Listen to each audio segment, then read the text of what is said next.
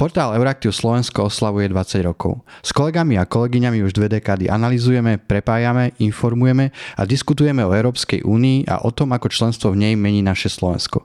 Moje meno je Marian Koreň a mne Euraktiv umožňuje písať články o polnospodárstve a eurofondoch a rozprávať sa o týchto témach s najväčšími odborníkmi a odborníčkami.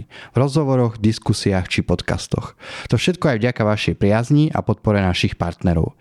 Veríme, že tento vzťah bude fungovať minimálne ďalšie 20 ročia. Najbohatšie správy o Európskej únii nájdete na stránke euraktiv.sk. Ďakujeme.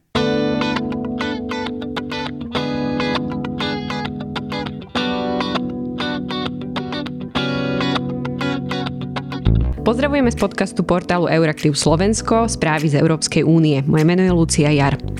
Vítam vás po lete pri počúvaní a začíname trochu netradične.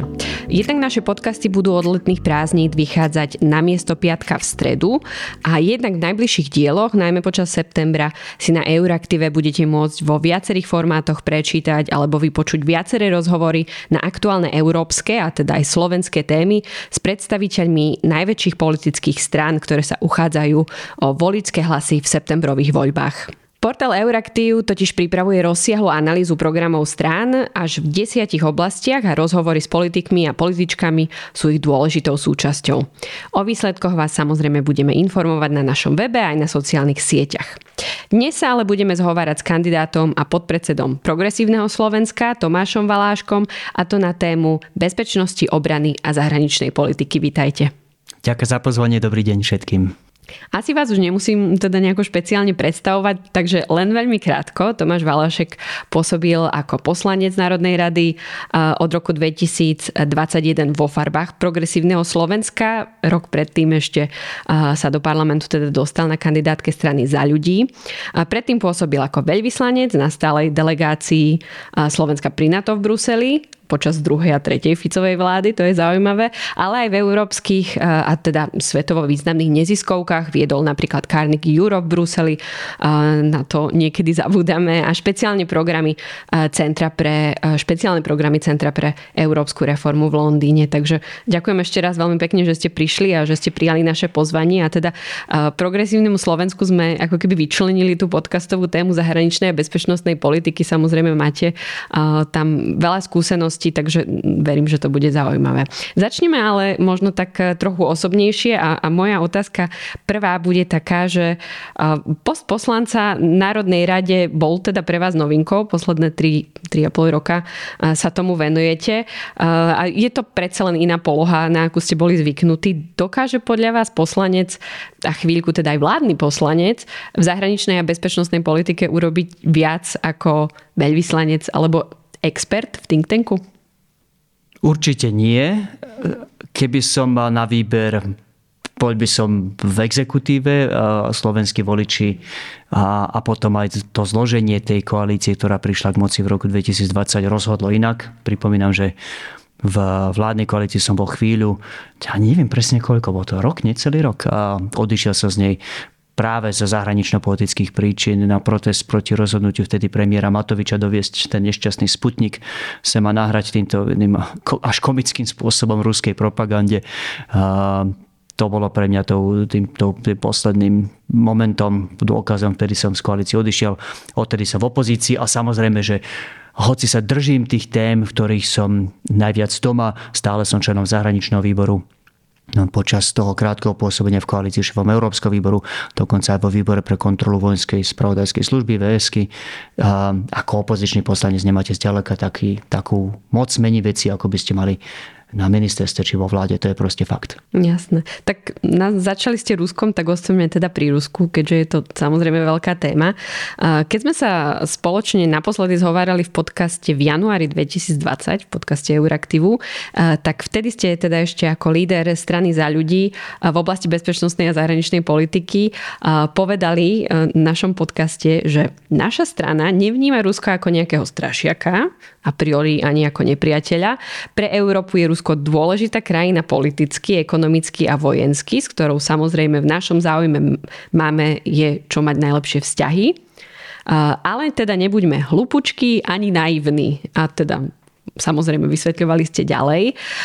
Boli ste aj vy medzi tými, ktorí si po plnej ruskej invázii na Ukrajinu v tom februári 2022 začali tak trochu sypať popol na hlavu, že ste možno boli trochu zhovievaví a nedostatočne tvrdí eh, s postojom voči Rusku?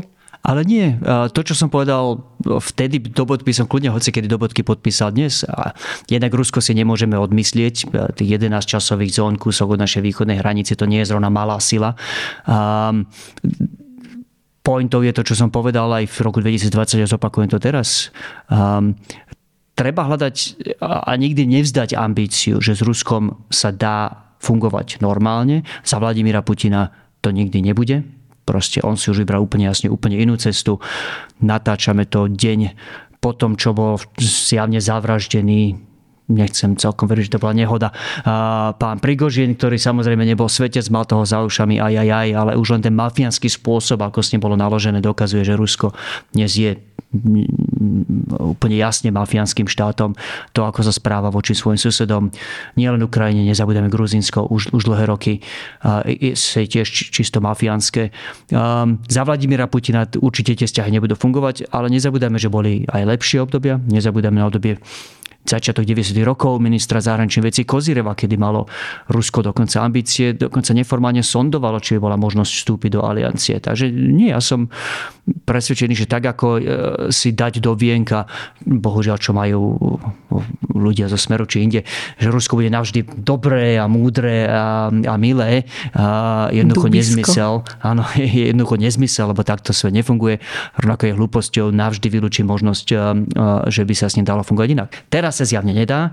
Ja sám som už po invázii, ruskej invázii Gruzínska bol spoluautorom takej, takej štúdie spolu s pár ďalšími e, ľuďmi ako Ron Asmus, dnes už bohužiaľ zosnulý architekt rozširovania aliancie, veľká kapacita v medzinárodnej politike, kde sme už v roku 2010 Tedy som bol poradcom Madeleine Albright práve pre novú strategickú koncepciu, novú stratégiu NATO. Už vtedy sme napísali, že pozor, um, treba sa vážne pripravovať na možnosť, že Rusko, ruská agresia voči Gruzínsku nebude posledná v Európe, a že dokonca tá ďalšia môže byť bližšie našim hraniciam.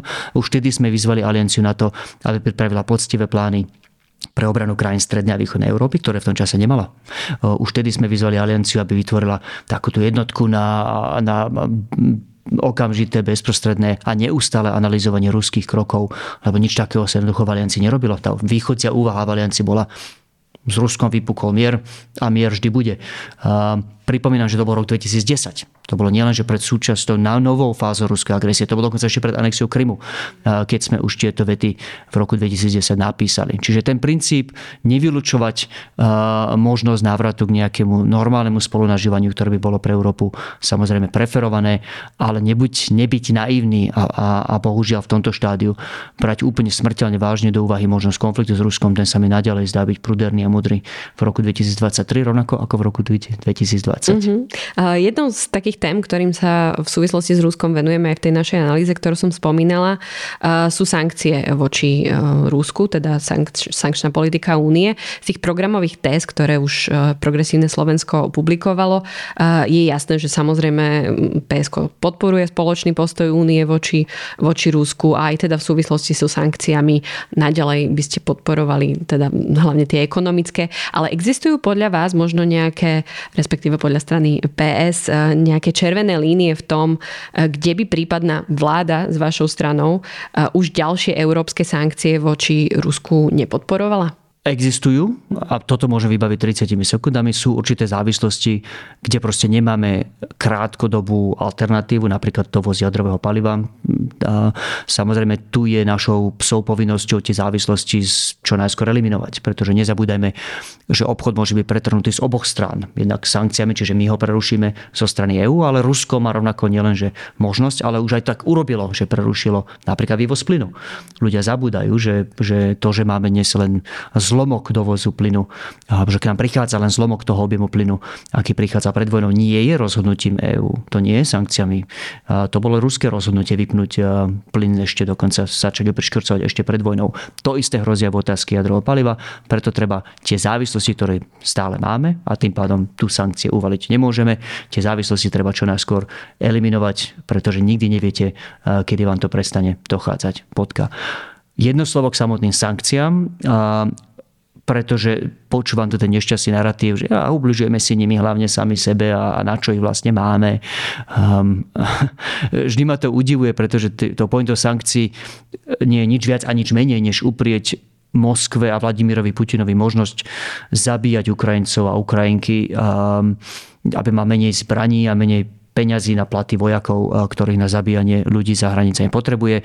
Takisto mu tým upírame prostriedky, či zbraní, či vojakov, ktorý by mohol v nejakom štádiu ubližiť aj nám. Takže tu ide myslím si, že úplne jasne čitateľný bezpečnostný záujem Slovenska, aby sme tú ruskú agresiu zastavili a lepší nástroj, ako práve odoprieť mu ten, eh, ten tok peňazí, eh, aby nemohol investovať do armády a do zbraní, nemáme. A máme jasné dôkazy, že to funguje. Ruská ekonomika. Áno, zrástla posledný kvartál, aj to po 4 mesiacoch a po 4 po kontinuálnych kvartáloch pádu. Sú, je to oveľa menšia ekonomika, ako to bola pred uvalením sankcií. To, že vôbec rastie, hlavne preto, že investujú strašne veľa do armády, do platov vojakov a do sociálnych balíčkov, aby si udržali lojalitu ľudí, aby, ne, aby nespustili, aby zabranili ďalšej zbure. Ale výsledkom je, že tá ruská ekonomika je, je neproduktívna, deficit im prudko stúpol. Išli z, z prebytku do 2,3% deficitu. Oni nemôžu, nemajú prístup k financovaniu dlhu na zahraničí zahraničných trhoch, čo znamená v praxi, že tak dlho fungovať nevedia. Čo už teraz znamená, že musia šetriť, čo v praxi znamená, že nekupujú toľko zbraní a neinvestujú toľko do vojakov, ako by chceli. A to v praxi znamená v konečnom dôsledku, že dnes sú nažive Ukrajinci a Ukrajinky, ktorí by boli inak mŕtvi. Keby Rusko malo všetky tie prostriedky na vojnu, ktorú by chcelo mať. Takže tie sankcie dokázateľne fungujú a preto si myslím, že až na tie závislosti, ktoré som spomenul, určite hľadáme spôsoby, ako odoprieť Rusku prístup k peniazom, ktoré investuje dnes hlavne do zbraní a do vojakov, pretože to v našom bezpečnostnom záujme. Ešte sa dostaneme k ruskej agresii teda na Ukrajine, ale ostanem pri uh, mocnostiach a tou teda veľkou uh, je Čína, hoci toto nebýva veľmi téma uh, politických diskusí na Slovensku. Napriek tomu niektoré politické strany naozaj v tých svojich programoch alebo programových tézach tvrdia, uh, že by sme mali sa snažiť o pri, pritiahnutie čínskych investícií na Slovensko. Uh, PSK samozrejme um, bolo nielen, no, teda tvrdí, že že, by to bolo nielen škodlivé, ale samozrejme by to išlo v protiklade so záujmami EÚ aj na to. Jestvujú ale podľa vás možno opäť nejaké výnimky, kedy by Slovensko napríklad aj mimo tých európskych a transatlantických e, štruktúr malo možno nejakým spôsobom budovať vzťahy s Čínou? Takto to ponaučenie z vojny, e, z ruskej agresie voči Ukrajine je, že ak máte krajinu, ktorá dopredu avizuje, že má úplne iný prístup k právam susedov a k právam iných krajín, že je pripravená prepisovať hranice alebo priamo napádať krajiny, e, keď to keď sa im nepáči ich zahraničná či vnútorná politika, keď im odopiera právo na existenciu, ako odopieralo Rusko Ukrajine, ako odopiera Čína Tajvanu tak uh, aj treba sa pozerať aj na zájomný obchod s týmito krajinami optikou možného konfliktu. Z toho vyplývajú dve veci asi by sme nemali pomáhať vybudovať si spôsobilosti, ktorými, potom, ktorými vedia potom šermovať v tom samotnom konflikte, ktoré môžu byť použité proti našim zájmom, či nebude aj proti nám. Vyplýva z toho aj druhá vec. Asi by sme nemali vstúpať do závislosti s týmito krajinami, ktoré oni potom vedia zneužiť a vypnúť napríklad ten dovoz kritických technológií či materiálov v čase nezhody. Mm, ja skočím vám do toho, ale nie je to niekedy chyba možno západu, že pristupujeme k, Rú, k Rusku alebo respektíve k Číne veľmi podobne ako k Rusku napriek tomu, že aj tá ideológia, aj tie kultúrne základy, aj spôsoby biznisu vo svete, ekonomiky, ako funguje, sú jednoducho naozaj rozdielne? Sú a, a, a keby som, to, to, bol, to by bola bývala moja ďalšia veta. Um, čo, v praxi čo znamenajú tieto dva princípy, že nepomáhate im vybudovať si prost, vojenské prostriedky, ktoré budú použité proti vám a, a nestupujte do žiadnych kritických závislostiach s nimi, ak sa, to dá, ak sa tomu dá vyhnúť. Čo to znamená v prípade Číny? V prípade Číny to znamená, že e, ak sú tu iné investície, ktoré sú, e, ktoré nesplňajú ani alebo, alebo že nespúšťajú ani jeden z tých varovaní, ktoré som spomenul, tak nemám najmenší dôvod, aby tu neboli.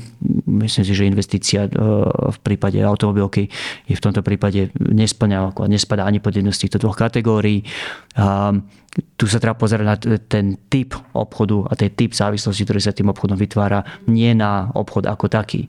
Treba povedať ďalšie dve veci sú niektoré materiály, a to je Čína dôležitejšia ako Rusko, bez ktorých sa jednoducho prípade Číny zatiaľ nevieme zaobísť. Proste bohužiaľ kritické materiály pre výrobu batérií, veľa z nich sú dostupné vlastne buď len v Číne alebo v krajinách, kde má Čína veľmi silný politický vplyv ako Mongolsko či krajiny Afriky. Čiže to presunutie alebo, alebo že hľadanie alternatív, aby sme znížili tú závislosť na kritických materiáloch je v prípade Číny ešte ťažšie ako v prípade Ruska. Ale celkovo sa mi tento prístup v angličtine sa to volá, že nie decoupling, ale de-risking, čiže nie úplne zastavenie obchodu, ale, ale e, preosiatie toho obchodu, aby sa eliminovali tie časti vzájomného obchodu, ktorý vás môže vystaviť riziku. Tento sa mi zdá byť asi najmudrejší. Mm-hmm. Spomenuli ste Tajván, e, taká progresívna politika voči Číne a v súvislosti s Tajvanom je samozrejme taká väčšia podpora. Vidíme to možno zo strany Českej republiky, ktorá je stále vokálnejšia, otvorenejšia. Ak by bolo PSK vo vláde, mohlo, mohlo by Slovensko očakávať takúto naozaj otvorenejšiu politiku voči Tajvanu? Tajvan určite vnímame ako politicky oveľa spriaznenejší systém Slovensku, ako je samotná Čína. V prípade Číny proste fakty nepustia. Bavíme sa o krajine, ktorá nemá najmenší problém uvrhnúť z vyše milióna vlastných občanov no vlastne, že väzenských lágrov, prevychovávacích lágrov len kvôli ich, ich náboženstvu. Tu nešlo ani že boli o to, že boli politicky nepohodlní. Oni jednoducho vyznávali inú vyššiu bytosť a bum, milióny skončilo v lágroch. Toto nie je demokracia, toto nie je krajina, ktorá nám bude politicky blízka. V Tajvanom je to úplne opak. Plus nezabúdame, že Tajvan nie je malá krajina a nie je nedôležitá aj pre našu ekonomiku. Ukázalo sa to napríklad aj počas covidu, kedy bol Tajvan oveľa väčšou sú, súčasťou riešenia, či, či dovozom rúšiek, či dovozom iných technologických zariadení, ktoré sa použili na detekciu a iné vírusu bol to Tajvan, ktorý nám pomohol oveľa zásadnejšie ako Čína. Čiže určite vidím obrovský kvalitatívny rozdiel medzi týmito dvoma dôležitými krajinami. Deň a noc. Uh, poďme teraz trošku bližšie k nám, uh, teda do Európskej únie, uh, ktorá sa teda stále snaží byť svetovo relevantným hráčom ako celok. Progresívne Slovensko v programových tézach hovorí, že by podporilo prehlbenie európskej spolupráce v otázkach obrany a zahraničnej politiky s dôrazom teda na generovanie nových spôsobilostí a pomoc Ukrajine. Ak to teda správne chápem, tak hovoríte také áno podpore strategickej autonómie Európskej únie v obrane. Existujú tým pádom podľa vás e, pre Slovensko možno nejaké konkrétne nevýhodné polohy, v ktorých by taká strategická autonómia Európskej únie v obrane nebola výhodná? A teraz skúsme sa možno posunúť e, od takej tej tradičnej odpovede, že nesmie byť duplicita medzi Európskou úniou a NATO a nesmieme stavať to isté a paralelné štruktúry v obidvoch organizáciách alebo entitách, tak môžeme skôr ísť k takým príkladom ako, ako to, že či by mala Európska únia postupne budovať vlastné veliace štruktúry a kapacity napríklad. A to, že by Európska únia mala byť silnejším hráčom v, obrany, v otázke obrany, je nielen, že európskym, ale v prvom rade dokonca aj americkým prianím. E, mal som, opäť Spojené štáty sú krajina, kde som chodil do školy, vyštudoval medzinárodné vzťahy, e, robil som pre americké výskumné organizácie, mám načítané, navnímané, e, ako vnímajú Európu, až doslova s, s možno pár ťažkých konzervatívcov v, v nadácii Heritage. Som nenašiel asi žiadneho Američana či Američanku, ktorý by si neprial aby Európania prebrali na seba väčšie bremeno tej zodpovednosti starať sa o bezpečnosť Európy. Ako podotkli mnohí múdri ľudia, s, ktorými som sa na túto tému bavil, máte ekonomiku v podstate skoro rovnako veľkú ako my, to už nie je celkom pravda, tá, tá americká rastie rýchlejšie ako my, ale máte skoro rovnaký počet obyvateľov ako my, keď rátame Európsku úniu, tak prečo máte len zlomok tých obranných spôsobilostí, ktoré máme my a prečo sú navyše ešte, ešte tak zle vybudované, že tu máte 27, 28 vtedy rôznych ozbrojených síl, ktoré sa nevedia povyskladať do jedného zmysluplného celku. A majú absolútnu pravdu. Proste na tom nie je nič normálne ani udržateľné, že, že krajina, ktorá je 3000 km ďaleko, je vlastne že hlavným garantorom bezpečnosti tohto kontinentu. Je to momentálne pre nás výborný stav, pretože je faktom, že Spojené štáty majú trošku iný prístup k riziku, sú oveľa viac ochotnejší ísť e, s kožou na trh a ísť do väčšieho rizika ako mnohé európske štáty, opäť čo s výnimkám. Takže nám vyhovuje mať na svojej strane krajinu, ktorá, ktorá je pripravená ísť do rizika v mene svojich spojencov. Um, ale toto nebude asi dlhodobo udržateľná situácia. Preto si myslím, že mať väčšie právomoci v otázke obrany a väčšiu schopnosť obraniť sa sami je, je úplne na mieste. A môjim problémom je, keď sa autonómia stane akože, že otázkou uh, ideologickou za každú cenu prerezať všetky putá, kde jednoducho momentálne alternatívy nemáme a sú ľudia v Európe, ktorí si dali tú prácu, vyrátali si, koľko by to trvalo, aby sme úplne nahradili tie spôsobilosti, ktoré Američania momentálne majú, napríklad Medzinárodný inštitút pre strategické štúdia v Londýne a výsledok bol, stalo by to asi 300 miliard a trvalo by to asi 20 rokov. Takže je to proces, ale odrezať si pri, rovnako ako v prípade tých ruských sankcií. Ten koniec je jasný, tento smerovanie je jasné, ale na tom tempe záleží, pretože urobiť to teraz, hneď, v praxi znamená odrezať si, proste podpiliť si ten konár pod sebou. Preto autonómia nebude zo dňa na deň a, a, a už teraz si odoprieť prístup k tým americkým spôsobilostiam, pre ktoré jednoducho nemáme európsku alternatívu, by bola jednoducho hlúposť, to by bolo strelice do vlastnej nohy. A mám tiež problém s občasnou tendenciou vo Francúzsku a inde pristúpať v obranej politike ako priemyselnej politike a snažiť sa odrezať tie kontakty, ten dovoz či techniky, vojenskej technológie zbraní zo Spojených štátov, hlavne preto, aby sa kúpili od Thalesu a, od iných. Ja si myslím, že je pre európskych, teraz poviem slovo konzumentov, myslím tým ministerstva obrany a vlády, dobré, keď majú na výber medzi špičkovými nemeckými, francúzskými a talianskými výrobkami na jednej strane a špičkovými americkými výrobkami na strane druhej, pretože konkurencia znižuje cenu a šetrí všetkým nám peniaze. Nikto nechce do, do obrany investovať viac ako musí. A, takže nemyslím si, že je v záujme Slovenska prijať tú francúzsku preferenciu pre len čisto európske nákupy, lebo v konečnom dôsledku nás to bude stať viac, zníži sa ponuka a, a tým pádom narastú ceny. A, ale inak autonómia z príčin, ktoré sa pomenoval, určite, pomenoval určite áno, ak autonómia znamená, že sme schopní byť nad oveľa väčšími hráčmi v obrane vlastného kontinentu, ako sa na krajiny týchto takejto prosperite, tejto veľkosti patrí a sluší. To je len úplne normálna želateľná vec. A teda aj vlastné riadiace štruktúry a kapacity? Tu asi by som povedal nie z toho jednoducho praktického dôvodu, že viem z praxe, keďže som bol 4 roky veľvyslancom na to, sedel som s tými plánovačmi, s tými veliteľmi veľmi často a viem, ako úplne hlboko pod tabulkovými stavmi sú už teraz aj veliteľstva aliancie, ako málo tých skúsených plánovačov je a ako, ako, ako zácne to je, ako remeslo, ako ťažké ťažké jej zohnať. Takže predstav, že stávame dve paralelné štruktúry, keď už teraz de facto nevieme poriadne naplniť jednu by bola jednoducho hlúposť.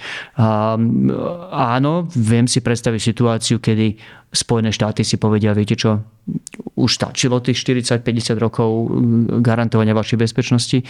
Viac, to je už od, od roku 49. Už to 7, vyše 70 rokov. Um, ale aj v takom prípade uh, si myslím, že by bolo lepšie potom sa snažiť využiť tie, tie vojenské štruktúry, ktoré postavila aliancia, lebo fungujú, sú časom overené, sú vyskúšané a, a snažiť sa duplikovať niečo, keď je tak minimálne, tak mizerne málo plánovačov a plánovačiek k dispozícii, to sa mi zdá byť jednoducho hlúpe. E, ďalšiu tému, ktorej sa, v ktorej sa v analýze venujeme, e, sú otázky podpory alebo odmietania prechodu na voľbu kvalifikovanou väčšinou v spoločnej zahraničnej a bezpečnostnej politike na európskej úrovni. To naozaj je špecifická téma, ktorú sa vás opýtala na Euraktiv a nikto iný. Ale v každom prípade vy to teda v, opäť v programových tézach spomínate. Ja sa ale teda vrátim k roku 2020, kde teda ste vtedy v tomto štúdiu Euraktive nám na túto tému povedali, že ešte teda ako predstaviteľ strany za ľudí, že ako strana, ale aj ja, máme v tejto otázke otázke dosť veľkú dilemu. Cítim, že kvalifikovaná väčšina je niečo, čo by nám vyhovovalo a kam potrebujeme v nejakom časo, čase prejsť, ale myslím si, že by sme mali najskôr popracovať na zvýšení nášho vplyvu v EÚ a zlepšení našej reputácie v EÚ. Za dnešnej situácie by to mohlo proti nám trochu vypáliť. Koniec citátu.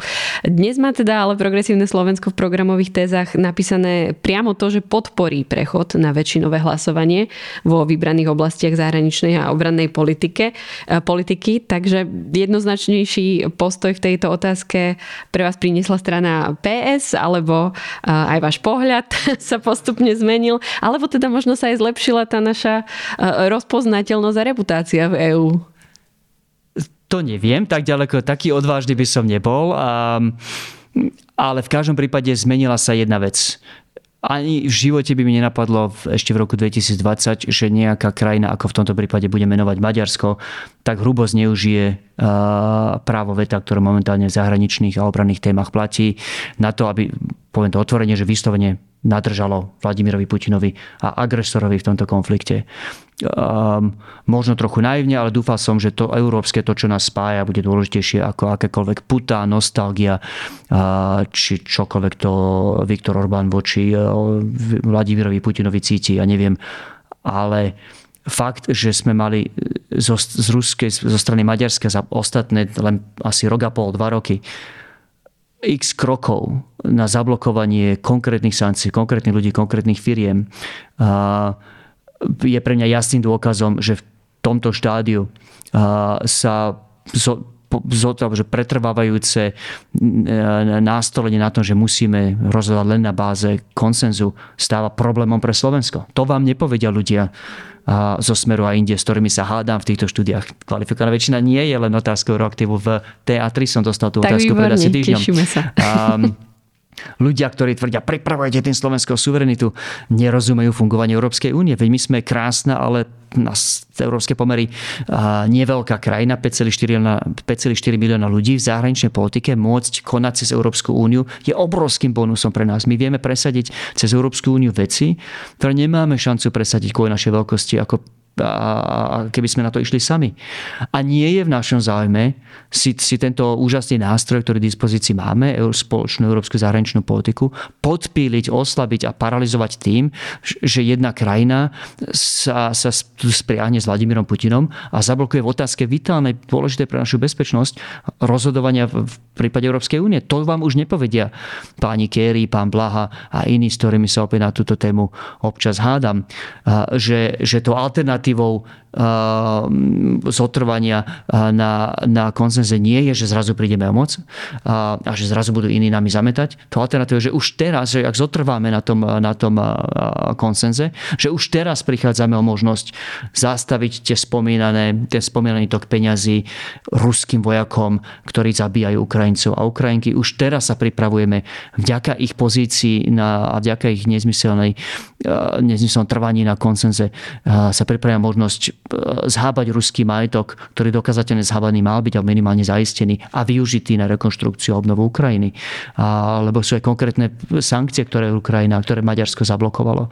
Takže keď sa pozriete na jednej strane na to, na tie náklady, ktoré platíme za to, že jedna krajina blokuje kľúčové pre slovenskú bezpečnosť, kľúčové rozhodnutie Európskej únie versus tú budúcnosť, že áno, v prípade e, prechodu na kvalifikovanú väčšinu sa bude musieť oveľa viac vedieť obracať.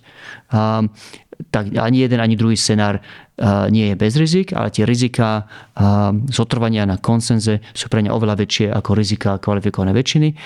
A je tu aj rozdiel v sebavedomí, s akým tieto moje hnutie Progresívne Slovensko a Smer pristupujú k Bruselu ja z nich cítim vyslovene až takú, že paralýzu, takú, že nedôveru si vo vlastnú schopnosť formovať ten európsky konsenzus. Veď tí, čo sú proti kvalifikované väčšine, vám v podstate hovoria, že nám nikto nebude veriť, my nemáme tú schopnosť presvedčiť iných o našom pohľade na svet. A preto musíme zotrvať na práve veta, lebo my sa nevieme po dobrodky, tak musíme po zlodky ale ja mám oveľa optimistickejšiu predstavu o sile a efektívnosti slovenskej diplomácie, slovenských diplomatov a diplomatie, ktorých, ktorých poznám. Vidím ich, že vedia v Európe presadiť veci. A vidím, že krajiny podobnej veľkosti ako my, či, či Dánsko, či Fínsko, si vedia vybojovať v Európe to svoje, sebavedomé krajiny sa kvalifikovanej väčšiny neboja. Lebo sebavedomé krajiny si vedia získať partnerov, nakloniť si ich na stranu svojich ideí, svojich nápadov a vybudovať si ten, e, tú väčšinu, ktorú v konečnom dôsledku na rozhodovanie potrebujú. Pre mňa je, je známkou zotrvávania toho tvrdošíneho trvania na konsenze a jednoducho nedôvera a, a nedostatok sebavedomia a neschopnosť a presvedčiť iných v Európe o vlastnej predstave fungovania sveta. Vy ste vtedy hovorili pred tými tromi rokmi aj o, o takom presune otázok európskych záležitostí presne pod úrad vlády a to sa presne udialo. Uh, bola ale z vašich uh, výrokov vtedy taká jasná snaha možno zlepšovať tie diplomatické štruktúry práve na Slovensku podporovať hlavne našu nejakú, naše zosieťovanie v medzinárodných inštitúciách, podpora Slovákov, Sloveniek, aby pôsobili v inštitúciách. To sa ale zatiaľ veľmi nedarí. Boli by tam nejaké možno špecifické opatrenia, keď môžeme tak trošku v stručnosti toto pomenovať, ako podporiť e, slovenskú diplomáciu, aby naozaj získala to také sebavedomie, ktoré je potom jednoznačne dôležité pre krajinu. Určite. Začnem tými európskymi právomocami. Veľmi ma teší ten posun za posledných pár rokov. Dnes sa už európske témy stávajú premiérskou témou, ako by mali byť. E, je také nešťastné a je to prežitok času, že sa bavíme občas na Slovensku o európske veci ako zahraničných. No veď preboha nie. Veď Európe sa píšu zákony, ktoré budú rozhodovať, fungujú o tom, budú rozhodovať o tom, ako budeme fungovať aj na Slovensku. Aj my tie zákony píšeme cez našich europoslancov, cez našich zástupcov v komisii, cez, naše hlas, cez náš hlas v rade. Um, a, a to nie, tie veci, o ktorých sa rozhoduje, nie sú len záležitosťou zahraničnej politiky, rozhoduje sa o energetike, um, o finančných otázkach, o možnosti spoločného zdaňovania. Takže európske témy nie sú zahraničnými, musia byť premiérskou témou. Som rád, že sa tam presunuli. Na to, aby sme vedeli tie rozhodnutia formovať náš prospech, potrebujeme aj tú spomínanú sieť ľudí, takto diplomácii funguje. Krajiny, ktoré majú aký poviem svojich ľudí, to je taký na Slovensku profanovaný termín, ale, ale myslím si, že si rozumieme ľudí, ktorí rozmýšľajú o záujmoch Slovenska a vnímajú sa ako súčasť jedného týmu. Ak ich máte v Európskej komisii, máte ich v sekretariate rady, ak ich máte v sekretariate parlamentu, tak viete, máte uši a oči, viete dopredu, čo sa deje. Nezabudeme, že komisia má právo iniciatívu, ona vie generovať nápady, viete od začiatku pri generovaní tých Ale čo nápadov. konkrétne by sa dalo s týmto teraz, spraviť? Čiže mm-hmm. je mhm. záujme, našom záujme, aby sme čo mali čo najviac. Pre mňa je tu veľkým vzorom napríklad to, ako k tomu pristupujú či neformálne alebo formálne krajiny ako Rumunsko či, či Nemecko. V prípade Nemecka um, existoval, či stále ešte existuje, neviem, ale existoval celý odbor na ministerstve zahraničných vecí, ktorého jedinou pointov bolo mapovať, ktoré sú tie príležitosti, ktoré sa otvárajú v najbližších, možno v najbližšom čase v rôznych štruktúrach. To myslím, že sa deje. To nie len EÚ mm-hmm. a tak ďalej. Potom zosieťovať, dať dokopy aktívnu lobistickú kampaň, lebo takto v Európskej únii funguje a v NATO a v iných inštitúciách ako OECD. A dať dokopy aktívnu kampaň, kde kto sú tí naši ľudia, ktorých vieme zmobilizovať, kto sú tí, ktorí rozhodujú, kto sú tí, ktorí, kto sú tí zahraniční v tých inštitúciách, ktorí rozhodujú, kto sú tí Slováci a Slovenky, ktorí majú vplyv na tých, ktorí rozhodujú, ktorá krajina nám čo dlží, ako tú kampaň vieme postaviť. To sa nestane samo. A my to robíme na ad hoc báze. Ako veľvyslanec pri NATO sám som bol súčasťou pár takýchto úsilí dostať, dostať Slovákov a Slovenky na postov medzinárodných inštitúciách, ale robíme to ad hoc. Väčšinou si tí ľudia museli tie príležitosti identifikovať sami. Tú podporu si často museli zháňať sami. Takto to nemá fungovať. Je to len otázka lepšieho manažmentu. Tu sa nesnažíme znovu vynaliesť koleso, ale chceme robiť lepšie, kvalitnejšie a profesionálnejšie niečo, čo, čo vlastne tá, tá inštitúcia, ministerstvo už teraz robí ale, ale dá sa to robiť podstatne, podstatne lepšie. Pôjdem zase k ďalšej téme a to je podpora rozširovania. To je tiež jedna z našich tém, ktoré, ktoré analizujeme. E, tam PSK opäť e, hovorí, že jednoznačne rozširovanie podpis, e, podporuje, ale teda prizvukuje nutnosť plnenia kritérií.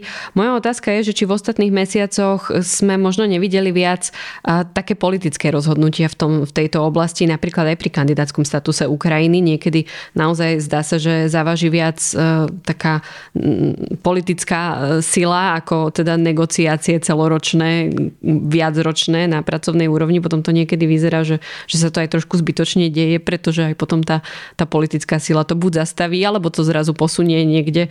Je to podľa vás takto správne, alebo mm, nepoukazuje to skôr možno na, na to, že konečné rozhodnutia o kandidátoch či rozširovaní samotnom potom stojí len na naozaj tých najvyšších predstaviteľoch v, člen, v členských krajinách EÚ, čo asi nie je úplne ten proces a tie kritéria? A tu nesúhlasím úplne, budem, budem oponovať. Um, tak začnem od začiatku. To, to trvanie na splnení kritérií samozrejme nie je progresívny e, vynález, to je samozrejme e, súčasťou rozširovacieho procesu, pre základným princípom rozširovacieho procesu, na ktorom sa shodli členské krajiny už pred e, vyše 20 rokmi. Na tom nie je nič, na to sa nič nemení Um, tak to musí byť, veď predsa Európska únia nie je len nejakým voľným zoskupením štátov. My, my si vzdielame v mnohých oblastiach suverenitu, my si názajom rešpektujeme rozhodnutia súdov, názajom očakávame, že si budeme chrániť investície, no, tak to nie sú veci, ktoré sa stanú sami. Toto sú vzťahy, ktoré fungujú len medzi krajinami, ktoré majú skutočne že veľmi podobné systémy. A preto tie kritéria, preto ten dôraz na ne. V prípade Ukrajiny tu, tu mám najväčšiu nezhodu asi s vami. Nemyslím si, že to, že jej padlo rozhodnutie v princípe udeliť čo najskôr kandidátske, alebo že začať čo najskôr kandidátske rokovania s ňou, je politickým rozhodnutím. Naopak, ja si myslím, že bolo politickým rozhodnutím dlho tento proces blokovať.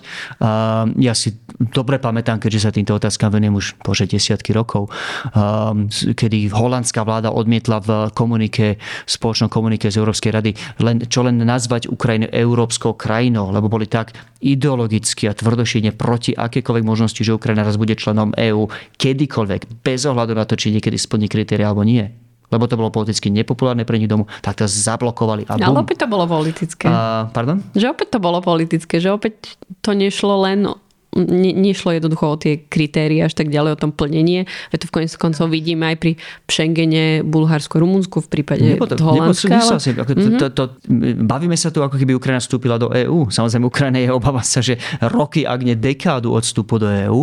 Bavíme sa o tom, či má, bude mať tú šancu vôbec začať ten proces vstupu do EÚ. Um, a samozrejme, že v mojich očiach ten vstup, samozrejme, to právo samozrejme má. Um, to, či tie kritéria splní, na to slúži samozrejme prístupový proces proces. Takže si myslím, že v žiadnom prípade sme nerozhodli už teraz o tom, či, tie, či Ukrajina tie, tie kritéria splní alebo nie. Ten mechanizmus na to, aby sme splnili, bude, bude samotný prístupový mechanizmus. Mne sa zdalo politické práve to, že sme ju ani nepustili do tej, čaka, do tej čakárne, že nemala ani len šancu reálnu sa tam, sa tam niekedy priblížiť a, a je úplne správne, myslím, že tú šancu dostala. Ehm, ešte pri rozširovaní samozrejme kontroverzná otázka Turecka. Ehm, po parlamentných prezidentských voľbách je samozrejme jasné, že sa toho veľa nebude meniť, tak ehm, z pohľadu mm, progresívneho Slovenska mala by možno Únia skúsiť opätovne otvoriť rozhovory s Tureckom alebo sa baviť o mm, takých témach, ktoré má Turecko rado, modernizácia colnej únie a podobne, alebo z vášho pohľadu toto nie je možno ani nejaká, nejaký slovenský záujem? No, v tomto štádiu nevidím priestoru pri mne na nič viac ako možno nejakú modernizáciu colnej únie. Um, a tu som v delikátnej situácii, že dáma, ktorá robí rozhovor, zabudla o Turecku viac, ako som ja kedykoľvek vedel. A, ale, ale práve preto, že poznáte Turecko tak dobre, um, tak viete dobre, že Turecko dnes nesplňa ani zďaleka štandardy modernej demokracie. Bavíme sa o krajine, ktorá má vo vezení ľudí ako je Osman Kavala, obchod biznismen vlastne preto, že je politicky nepohodlný pre prezidenta Erdogana.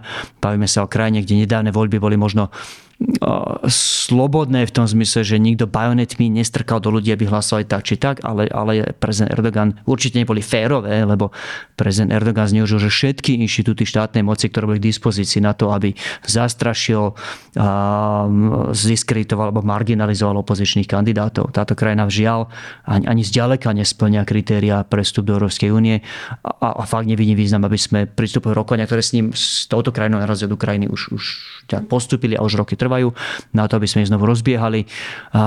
Ak je tu záujem z oboch strán o, o prehlbenie colnej únie, čiže v praxi o, o preskúmanie, či vieme zlepšiť ten zájomný biznis, poďme do toho určite. Alebo to nie je vstup do Turecka, to nie je uznanie neexistujúceho tureckého pokroku v otázke demokracie, ale nevidím prestor v tomto štádiu pre rozhýbanie prístupových rokovaní. Nie. V rozširovaní samozrejme by sme mohli sa baviť o ďalších krajinách, ale jedna taká špecifická pre Slovensko je teda podpora srbského členstva, alebo skôr možno otázka Kosova, uznania, neuznania Kosova. To je predsa len slovenská špecifická situácia, že ešte stále neuznávame Kosovo. Aký je na toto váš pohľad? No nie úplne špecifická, sme jednou z štyroch či piatich no, krajín, ak sa, ak, sa, ak, sa, ak sa nemýlim, eh, Rumunsko, Španielsko, Cyprus, Grécko a my. Um, a platí tiež, uh, uh, že otázka uznania Kosova zo strany, zo strany Srbska formuloval som to inak. Vidíme to ako otázku normalizácie týchto vzťahov. A aj preto, že chceme mať v Európskej únii uh, krajiny, uh, ktoré majú vyriešené aj susedské konflikty, nie nikoho záujme uh, vnášať do Európy viac konfliktov a napätia ako treba.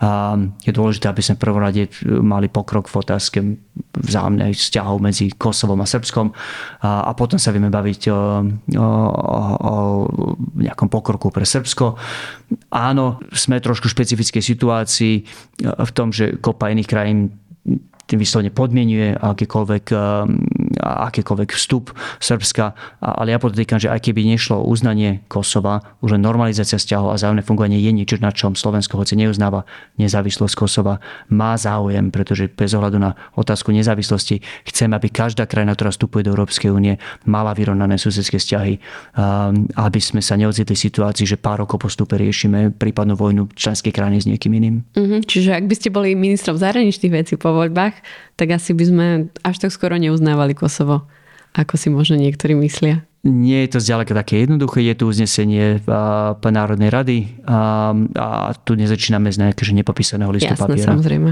Uh-huh.